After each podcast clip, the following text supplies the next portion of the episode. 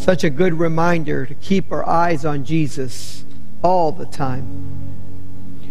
Our scripture reading from today comes from the book of Acts, chapter 16, verses 16 through 34. I'll be reading from the New Revised Standard Version, updated. Once, when we were going to the place of prayer, we were met by a female slave who had a spirit by which she predicted the future. She earned a great deal of money for her owners by fortune telling. She followed Paul and the rest of us, shouting, These men are servants of the Most High God who are telling you the way to be saved. She kept this up for many days. Finally, Paul became so annoyed that he turned around and said to the Spirit, In the name of Jesus Christ, I command you to come out of her. At that moment, the spirit left her. When their owners realized that their hope of making money was gone, they seized Paul and Silas and dragged them into the marketplace to face the authorities. They brought them before the magistrates and said, These men are Jews and are throwing our city into an uproar by advocating customs unlawful for us Romans to accept or practice. The crowd joined in the attack against Paul and Silas, and the magistrates ordered them to be stripped and beaten with rods. After they had been severely flogged, they were thrown into prison, and the jailer was commanded to guard them carefully. When he received these orders, he put them in the inner cell and fastened their feet in the stocks. About midnight, Paul and Silas were praying and singing hymns to God, and the other prisoners were listening to them. Suddenly there was such a violent earthquake that the foundations of the prison were shaken. At once all the prison doors flew open, and everyone's chains came loose. The jailer woke up, and when he saw the prison doors open, he drew his sword and was about to kill himself because he thought the prisoners had escaped. But Paul shouted, Don't harm yourself. We are all here. The jailer called for lights.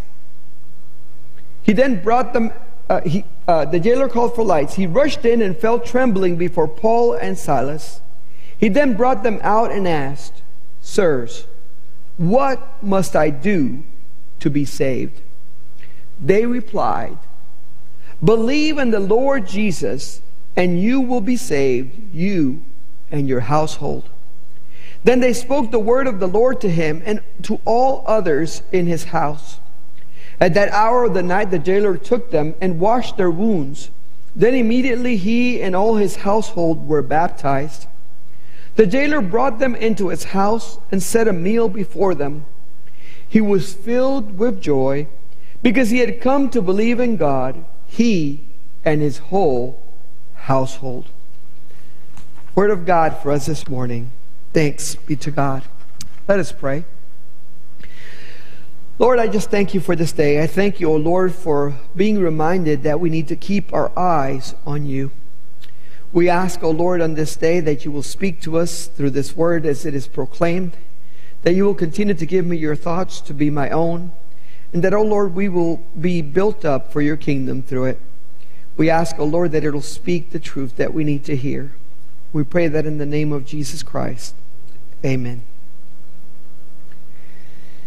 In order to understand the scripture, you kind of have to go back a little bit and, and hear about what was going on with Paul and Silas. Every time they went into a town, Paul and Silas had to find where the people would gather so that they could share the gospel. Usually that place was the synagogue. You know, they would try to find the local synagogue and go into the synagogue on the Sabbath day and tell them about Jesus being the Messiah. But there was an issue. There were some towns where they were going to that were so Gentile that they didn't even have a synagogue, that there wasn't a, a formal place for the Jews to, to worship. And this was the case in this town. They had come there and, and there wasn't a synagogue to go to. And so they started asking around where do people go to pray? Where do people gather? Where are they, you know, maybe in groups that we can go speak to them? And they found out that the women would go down to the river to pray. And so they had gone down there and they found a place of prayer. And they had met a woman there called Lydia. And Lydia had received the gospel, been excited about it, hosted them in her house. Just everything awesome, great, going really good. And when that happened, they were like, yeah, you know, that we just got to go back there. That's a great spot. We're going to get some more people for the kingdom of God. And so the scripture today, they're going to that same place of prayer. They're on the way there. But this time they encounter a woman much different to Lydia. Lydia was affluent. She had her own household. She was by all means able to take care of herself, apparently, and she had you know, a lot of things. This woman is a slave. On top of being a slave, the scripture says that she has a spirit of divination by which she can foretell the future, and therefore her owners have been exploiting her for God knows how long because they've been using her to tell the future of people and get money from them. And this woman meets Paul and Silas on the way to the place of prayer. And you know, sometimes groupies are really annoying. You know what a groupie is, right? Somebody who hangs around, not necessarily wanted, and won't go away. They're like the super fans, right? I mean, they're all like crazy about you, and they're all in your business. And this woman was like a super fan. She was following them and she was telling everybody, these men are servants of the God Most High. They can tell you the way of salvation. And I'm sure that at first that was kind of cool. You know, here's this woman proclaiming that we are really from God. You know, kind of like when the super fan comes the first time and asks for the autograph, and everybody's like, Yeah, sure, I'll give you an autograph. Next thing you know is they're trying to pull one of your hairs out and stuff to keep. And they get a little creepy and crazy, right? And so I'm sure that this woman at first was like, Okay, she's there, whatever. But after a few days, the scripture says that she constantly came after them, announcing to everybody the same thing over and over again. These men are truly from the God Most High. They are servants of Him, and they can tell you the way to salvation. And the scripture says that Paul just got annoyed with the whole thing after a while. We're not really told what exactly pushed him over the edge. But he got annoyed. We don't know if he was annoyed by the fact that this woman was bound by an evil spirit of divination. We don't know if he was annoyed by her constant announcing of who they were. We don't know if maybe he was annoyed because, you know, they, they do say no adver- you know any advertising is good advertising but you might not want the local fortune teller saying stuff because then people can't tell the truth from the from the facts you know the truth from the lies. But we know that he got so annoyed that eventually he turns to the woman and he commands the spirit to come out of her in the name of Jesus. And immediately not after a while not the next day or the next week. Immediately, the Spirit left her. You know, we, we need to learn that there's power in the name of Jesus. It wasn't in any other name that Paul called for that spirit to go. It was by the power of Jesus that he expelled that spirit from that woman. And so many times we call on all kinds of other things except calling on the name of Jesus when we need power. Well, if you want to upset people, hit them in the wallet. Seems to always work. You want to see some upset people? Go to the gas station right now and just sit around and watch people's faces as they look at the price on the pump. No one's happy about that, right? We get upset when our wallet is hit. And what happened in this story is that the owners of this woman, the ones who had been exploiting her, the ones who had been using her basically as a golden goose, laying all these golden eggs by fortune telling, got really upset when they realized that with the spirit gone, this woman could not foretell futures anymore. She could not longer produce that constant, steady flow of money that they were hoping for. And they got so upset that they decided these guys are going to have to pay for this. We're going to make them pay. So the scripture says they dragged Paul and Silas before the authorities and they accused them of being troublemakers. They said these guys are have the whole city in an uproar. They are advocating things that are not lawful for us as Romans to accept or to adopt.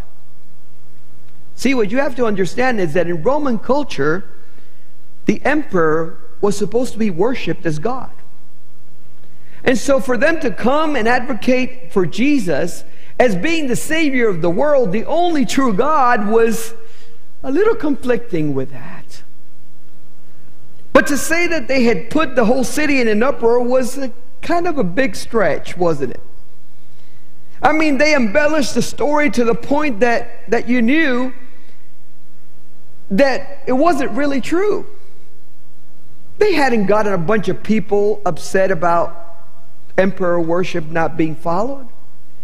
But they were so upset about their money being taken away that they got the crowd into it.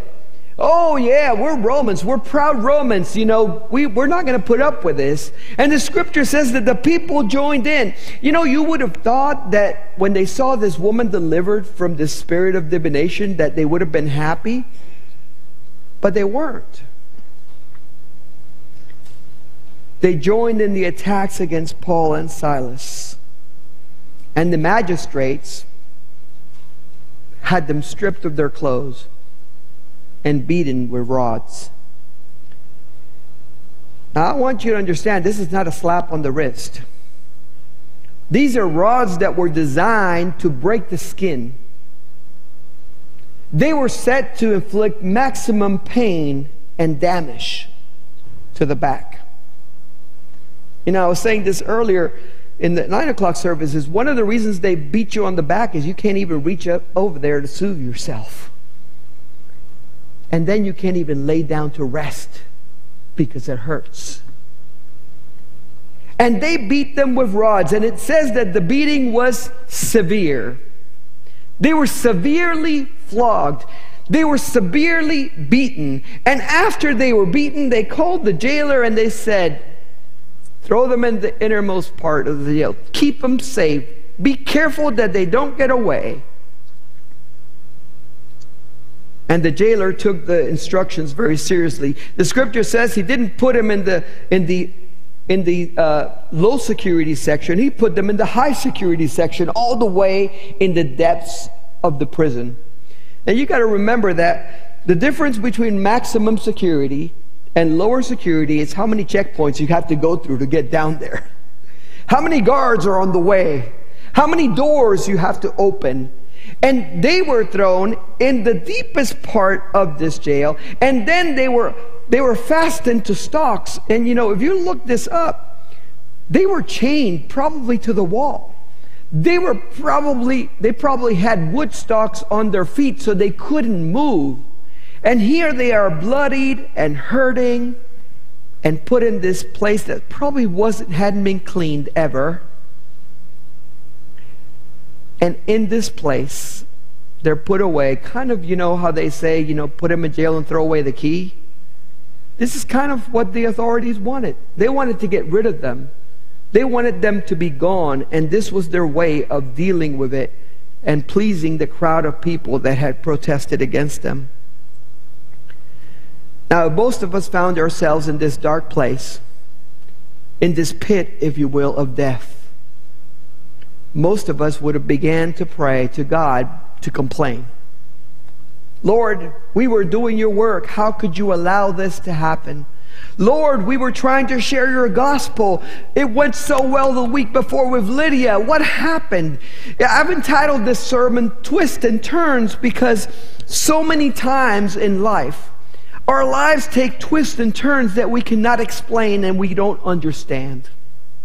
We don't understand why things happen the way they do all the time. At least I don't. I don't know about you, but a lot of times things happen and I'm going, Lord, really? This? How many times have we had that same thought? Or that same question, why, Lord? Why this? Why that? And this, this would have been my prayer in that jail. Lord, it's time for you to Krispy Kreme these guys. I need out of here.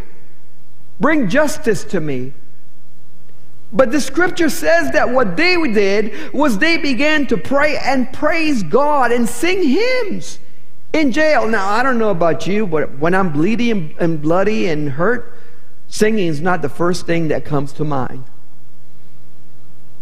Uh, they were praising God. And you know, you got to remember these prisons are not modern prisons where we have all the all the soundproof barriers along the way. This is this is an old prison that you can probably hear the reverberating of their praise all the way up through the jail as they're singing. And the prisoners in other jail cells are going, Are they really singing? Are you serious? Didn't they beat them severely? Aren't they bleeding? And they're singing? You know, some of our biggest testimonies come when we can be in the depths of the prison, when we can be hurt and hurting, and yet we can praise God and people notice. People want to know what we know that allows us to worship God in the middle of the storm. They want to know how you're doing it. Because if they put themselves in your situation, they say, I don't think I could do that. I don't think I could weather the storm like you, you are weathering it. Scripture says they kept worshiping and praying. And around midnight, the foundations of the jails were shaken. And you have to understand these jails were a lot of times carved out of, out of stone and kind of going underground.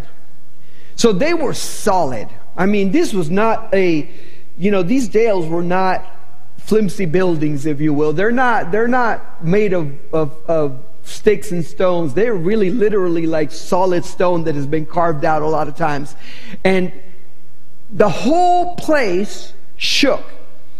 This was not a California little quake. This was a big one on the Richter scale. And the scripture says that the doors of the jail cells all flung open, that all the chains that had been holding all the prisoners come off. And this wakes up the jailer. You know, after you fasten the prisoners in jail, there's not a whole lot for you to do. You just kind of sit around and wait, right? After you've got all the chains on them and they're all in their cells, there's not a whole lot for you to do.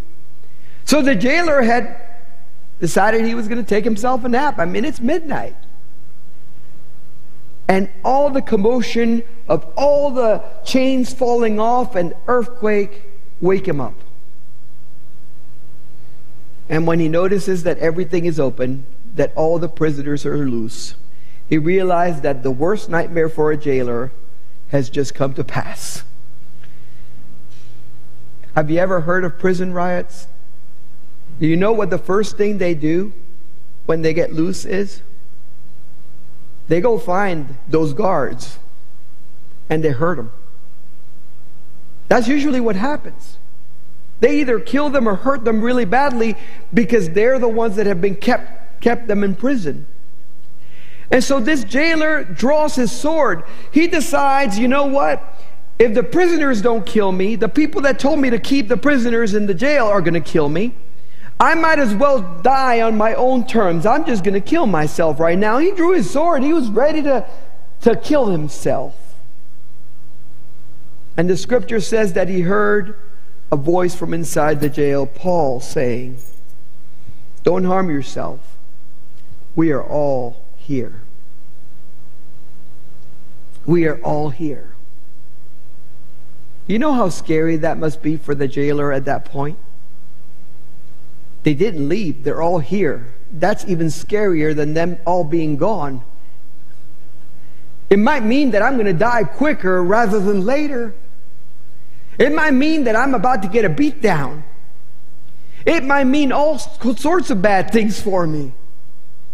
The scripture says he had a light brought. He went in and he found that indeed they were all there, and he falls to his knees before them, trembling, probably fearing for his life. And he says to them, Sirs, what must I do to be saved? What must I do to be saved? You got to remember that the slave woman had been announcing to everybody these men can tell you the way of salvation. And this jailer, after experiencing that earthquake and seeing everything that had happened and realizing that all the prisoners were still there, realized she must have been onto something. Because this prison doesn't shake like this. She must have been onto something because these prisoners are still here. And I know that if you open a jail cell, they're going to try to escape.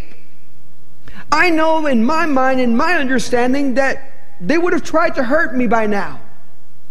I know in my own experience that this is not the way it goes. I think everybody was in shock. You know, nobody moved because everybody was going, What is going on? And when he asked the question, Paul and Silas told him, You need to believe in the Lord Jesus, and you will be saved. But then I love the addition you and your household. Not just you, you and your household.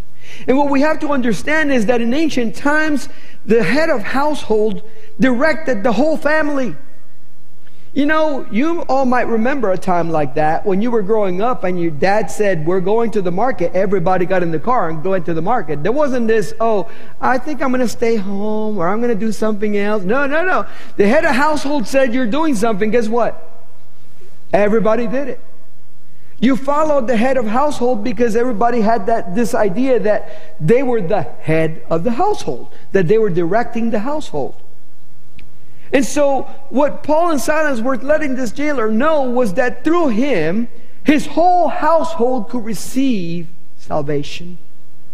That through him, they could all be saved. That it wasn't just for him. I love that they didn't say, you know, if you go and do about six weeks of Bible study, take a few courses in seminary, maybe we'll let you in. If you go and, and give away some things and do some service hours, we might give you salvation. He says, believe in the Lord Jesus and you will be saved. Sometimes we forget that salvation comes through faith in Jesus Christ and not through anything we do. That what we end up doing is in thanksgiving for the salvation that we have already received. At that moment, the jailer was receiving a gift for which he did not have to do anything but trust and believe.